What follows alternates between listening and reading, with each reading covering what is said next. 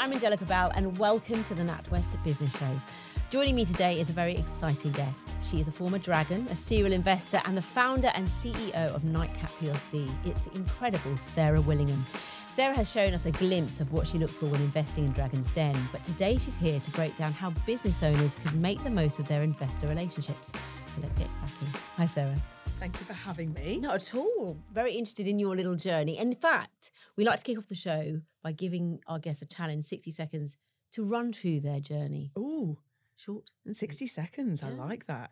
So, uh, born up north, Stoke. All my family and friends are all still up there, proper Stokey at heart. Uh, fast forward, worked really hard in my 20s, probably didn't play enough, probably worked a bit, bit too hard, very driven. Um, did everything early.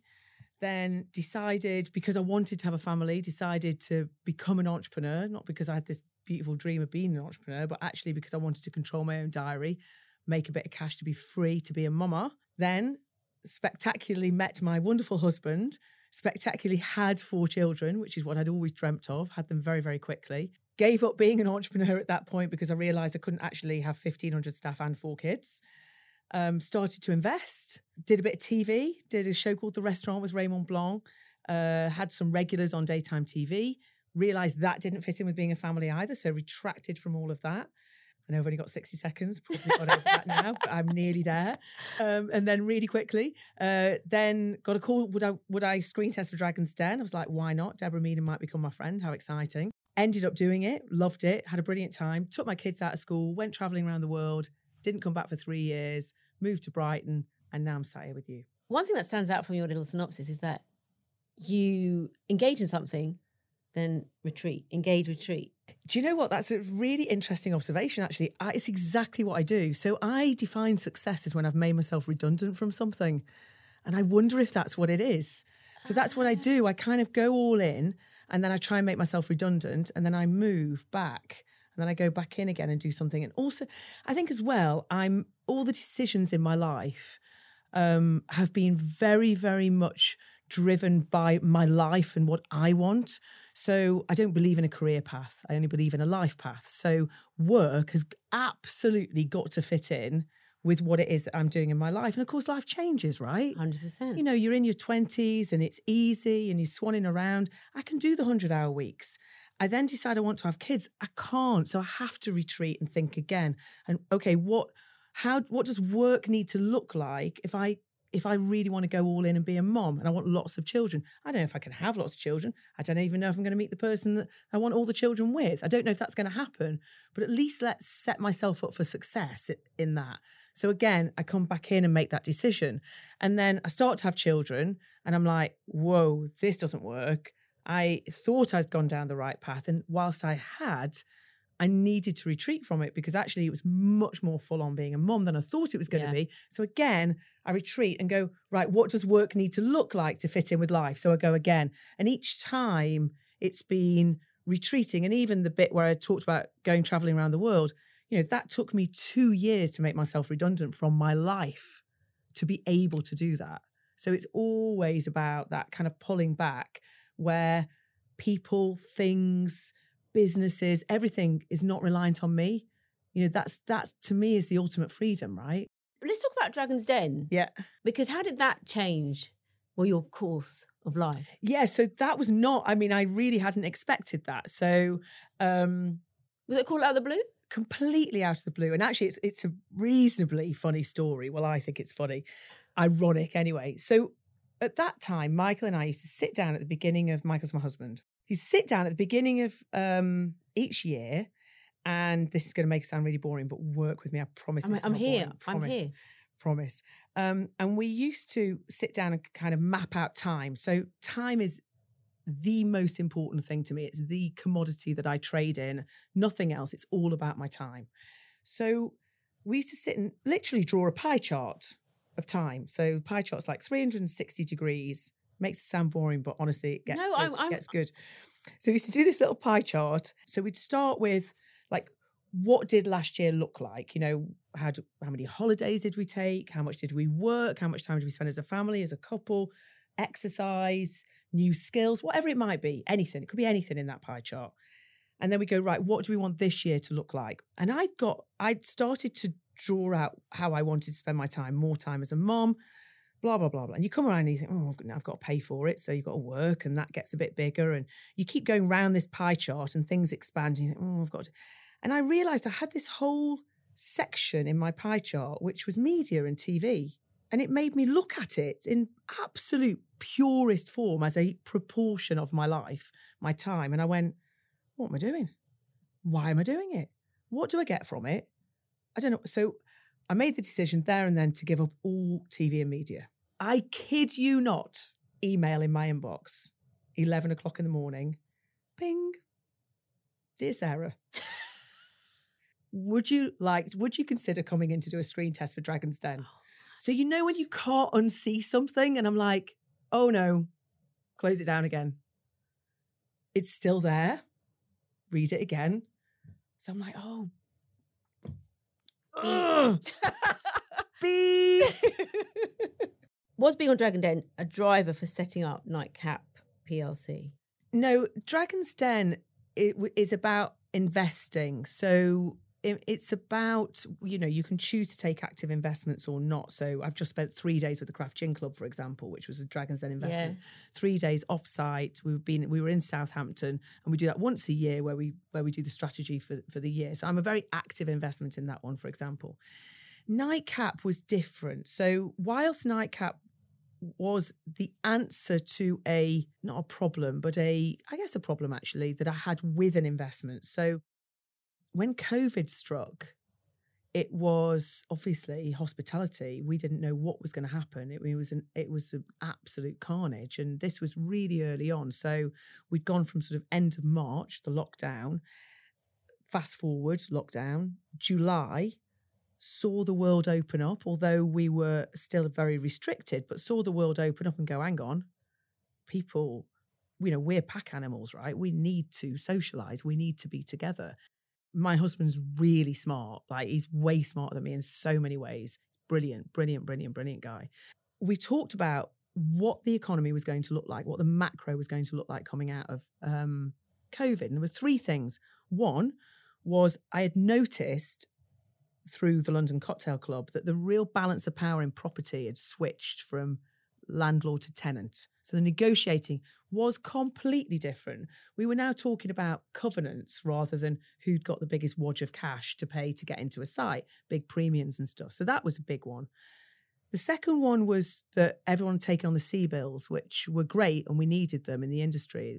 Really, really important, actually. They, it, they were critical to the survival of hospitality. But what it meant was that people's balance sheets were shot to bits basically. But businesses were shot, those the balance sheets were they were heavily indebted um, because there was no equity cash investment. It was all coming in as debt. But their p&l's were re- really sound. So i.e we were going out and drinking and drinking a lot.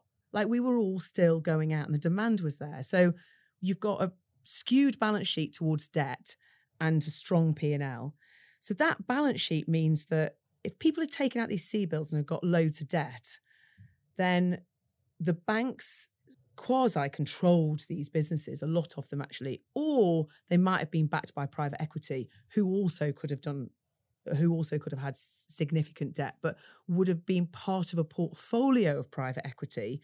And therefore, there would have been no growth capital left to take advantage of the property situation. And the third thing is you'd have loads of just really fed up entrepreneurs that would have been just about ready for an exit, just about ready to actually have some kind of event in their business, get some capital in, either grow fast. So the entrepreneurs will have sat there going, but this is an amazing time to grow, but they wouldn't have been able to, constraints from private equity or the bank. So you put those three things together, and I was like, why don't we do what we did in our early 30s and basically float a cash shell on AIM and buy up groups of cocktail bars um, that were exactly as I've just described. So, you know, taking on loads of debt, run by the banks, fed up entrepreneurs, their equities underwater, and they wanted to grow but didn't have the capital to grow, and raise equity, not debt, equity. By raising that equity would put us in a really strong position to be able to capitalize that that industry. Basically, that was the thinking behind Nightcap. So that's what we did. Where did you get this entrepreneurial spirit from? I just have always questioned the way that things were done. And I was always fascinated by business. Couldn't understand how we were all wearing the same branded trainers, drinking the same branded drink, eating the same branded cheese. Couldn't get my head around it. I was like, how does this work? And we used to go to school singing Finger of Fudge is just oh, enough. Oh, yeah. You know, like it was all of these things. I was like, what is that? And then I realized it was business and ended up going to study business. And actually, just I loved it. And I, I was very lucky from an early age I'd worked from the age of 11, paper round, and then washing old ladies' hair. That's a whole podcast.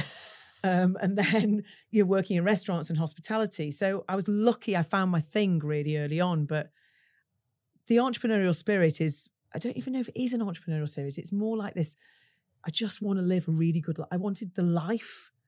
And as I said at the beginning, work has had to fit in.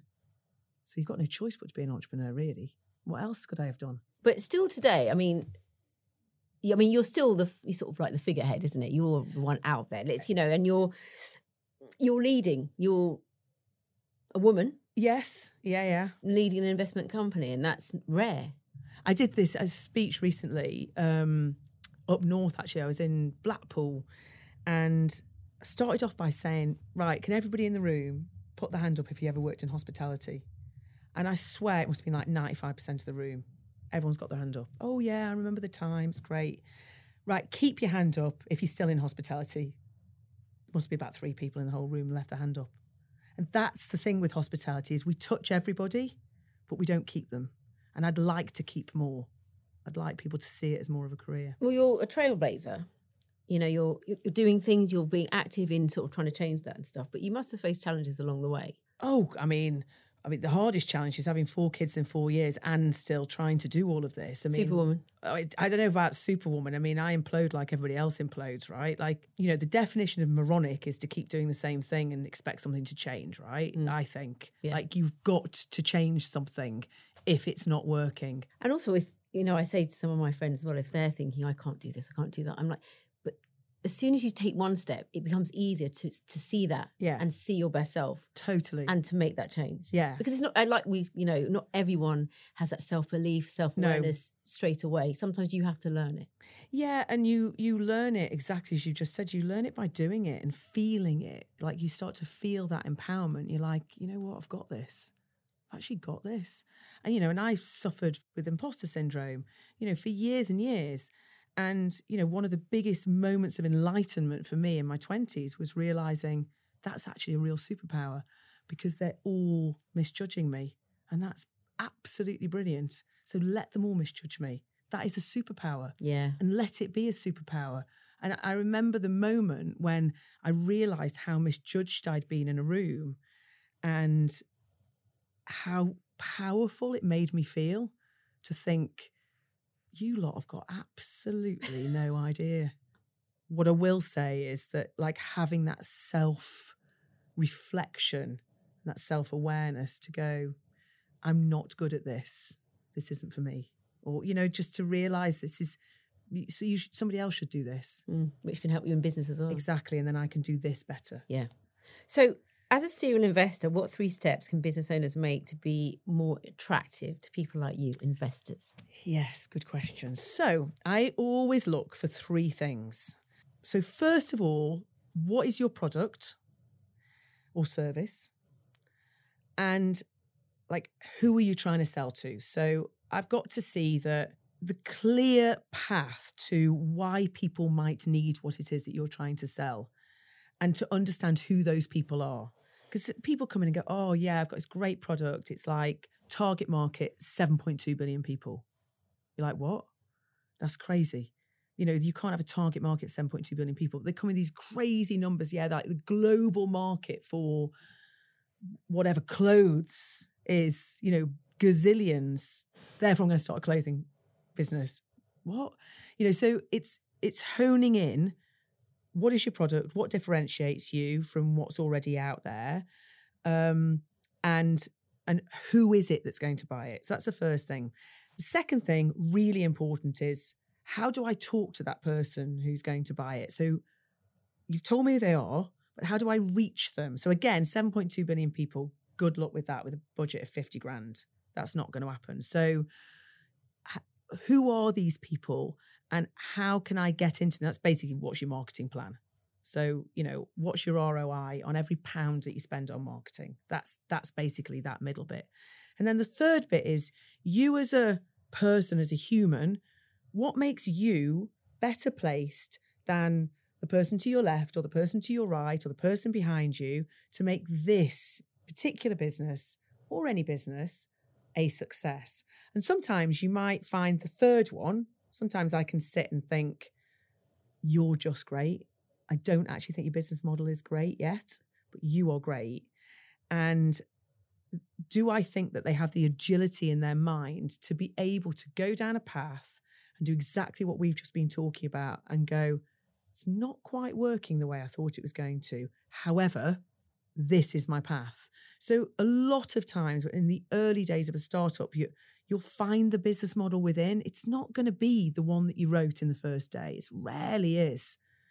You know, so allow yourself to have that fluidity and agility actually to be able to move when you realize, oh my God, I've found my business model. This is where I get my 70% ROI, or um, this is where I found a really efficient way of talking to a particular market that wants to be able to buy this product, which is slightly different than the one I set out with, but they really want this. And do you have that agility in your mind, the ability to step back? Because some people would just continue to go, uh, even when it's not working. Yeah. You've got to learn to say no. So, those three things I would say are really important. And when you get all of those three together, you're like, yeah, I'm in. So that's what you're looking for. Yeah. How does a business know they've got the best partner? In, in their in their investor, this is actually so important. So Im- I tell more people to not get investment. Really? Yes, than I do people to go and get investment, and it's for this exact reason. Because, well, it's kind of for this that is that reason. It's also part of the dilution. It's all about that capital structure that I was telling you about that I was talking about at the beginning. Mm. I would interview an investor if if they're going to, if you just want money, then just make sure your shareholders agreements as tight as and you've got your also you've dotted all your i's and crossed all your t's in terms of that original structure. Make sure you do it right and get really good advice on that. And if you just want money, just get the investment in you don't speak to your investor, done. But if you're talking about a partner, that's really different. Or if you're talking about an active investor, that's also really different. And you should interview that investor just as much as they would interview you, just as much. What are they going to bring to the table? Can you work with them? Do they understand your business? Do they understand you actually as an entrepreneur? It's really important because that clash can be really detrimental. So that's the sort of emotional side of it. But for goodness sake, make sure you get your legals right. Like you've got to be able to either get out of this, you've got to be able to switch it over if you have got it wrong. It's your business. So keep control of it. Hold the steering wheel of your business. Don't let somebody else come in and and, and try and take control. And that makes complete sense because in order to have a constructive partnership, everyone needs to know what they want to achieve from that partnership from, from the outset. Completely. And if you're not on the right page, it can become really toxic very, very quickly. And I think, um, you know, if you need a particular skill set, get that particular skill set in. But remember, the skill set you need today is not going to be the skill set you need tomorrow, right? So, is this an investor that can grow with you?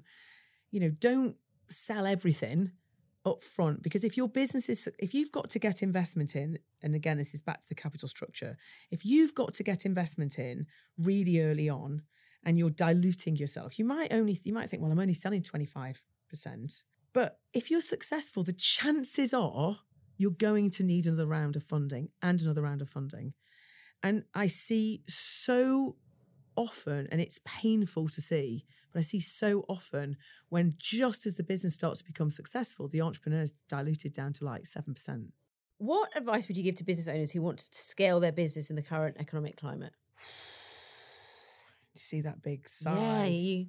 It's not a great time to be scaling a like really scaling a business. So I would say sustainable growth.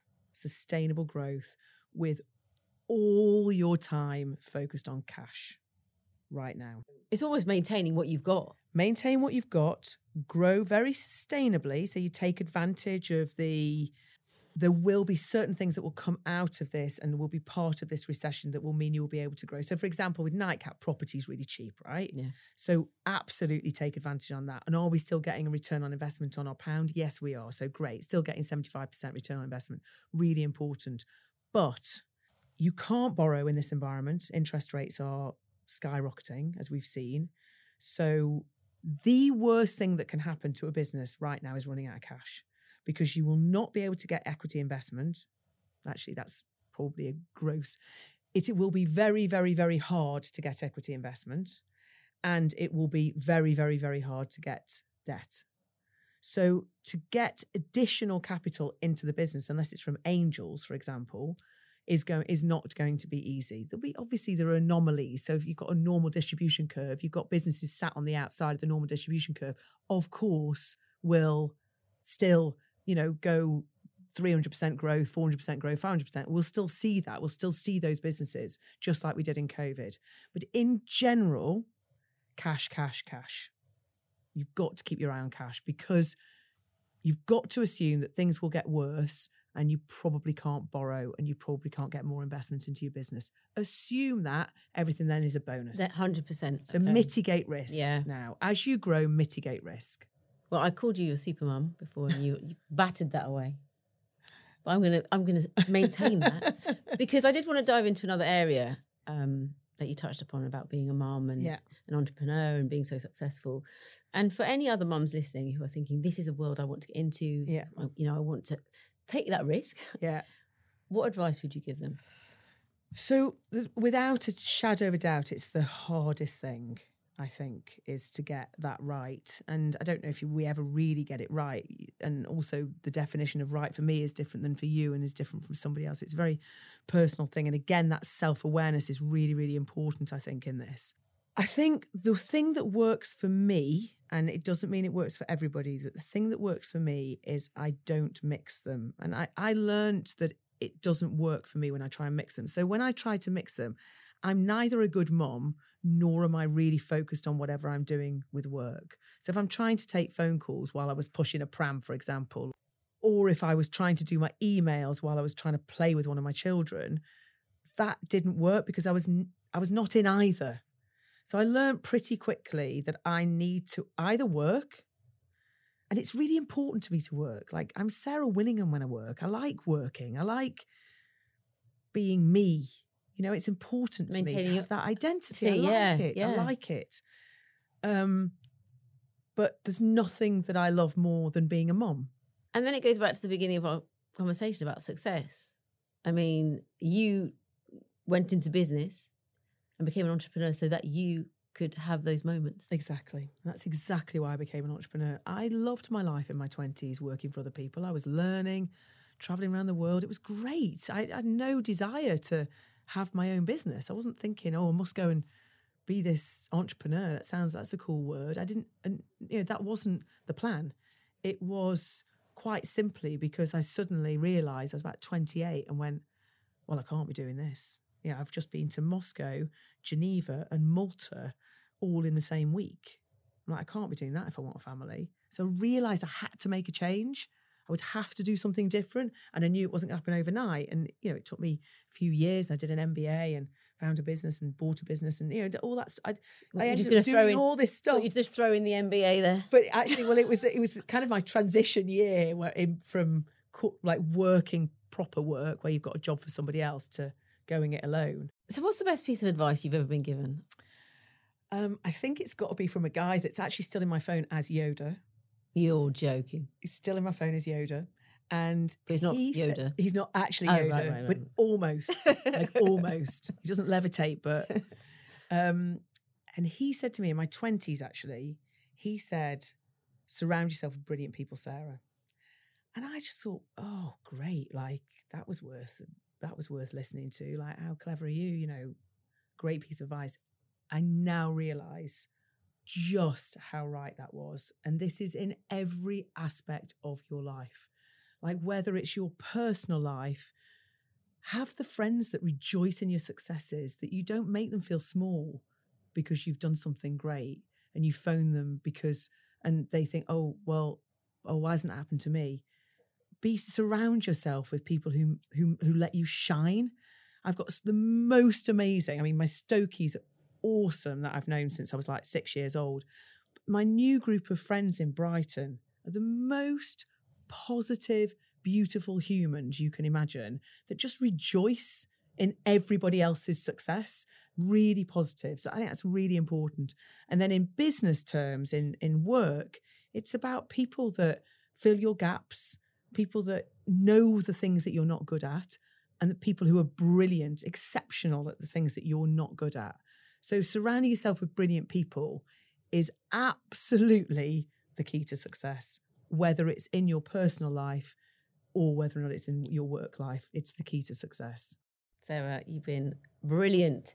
I am going to go off now and draw my pie chart. You knew I was going to say that, didn't you? I did. Sarah, thank you so much for joining me for this episode and thank you for listening. Remember to hit follow and subscribe so you don't miss out on hearing our incredible guests still to come.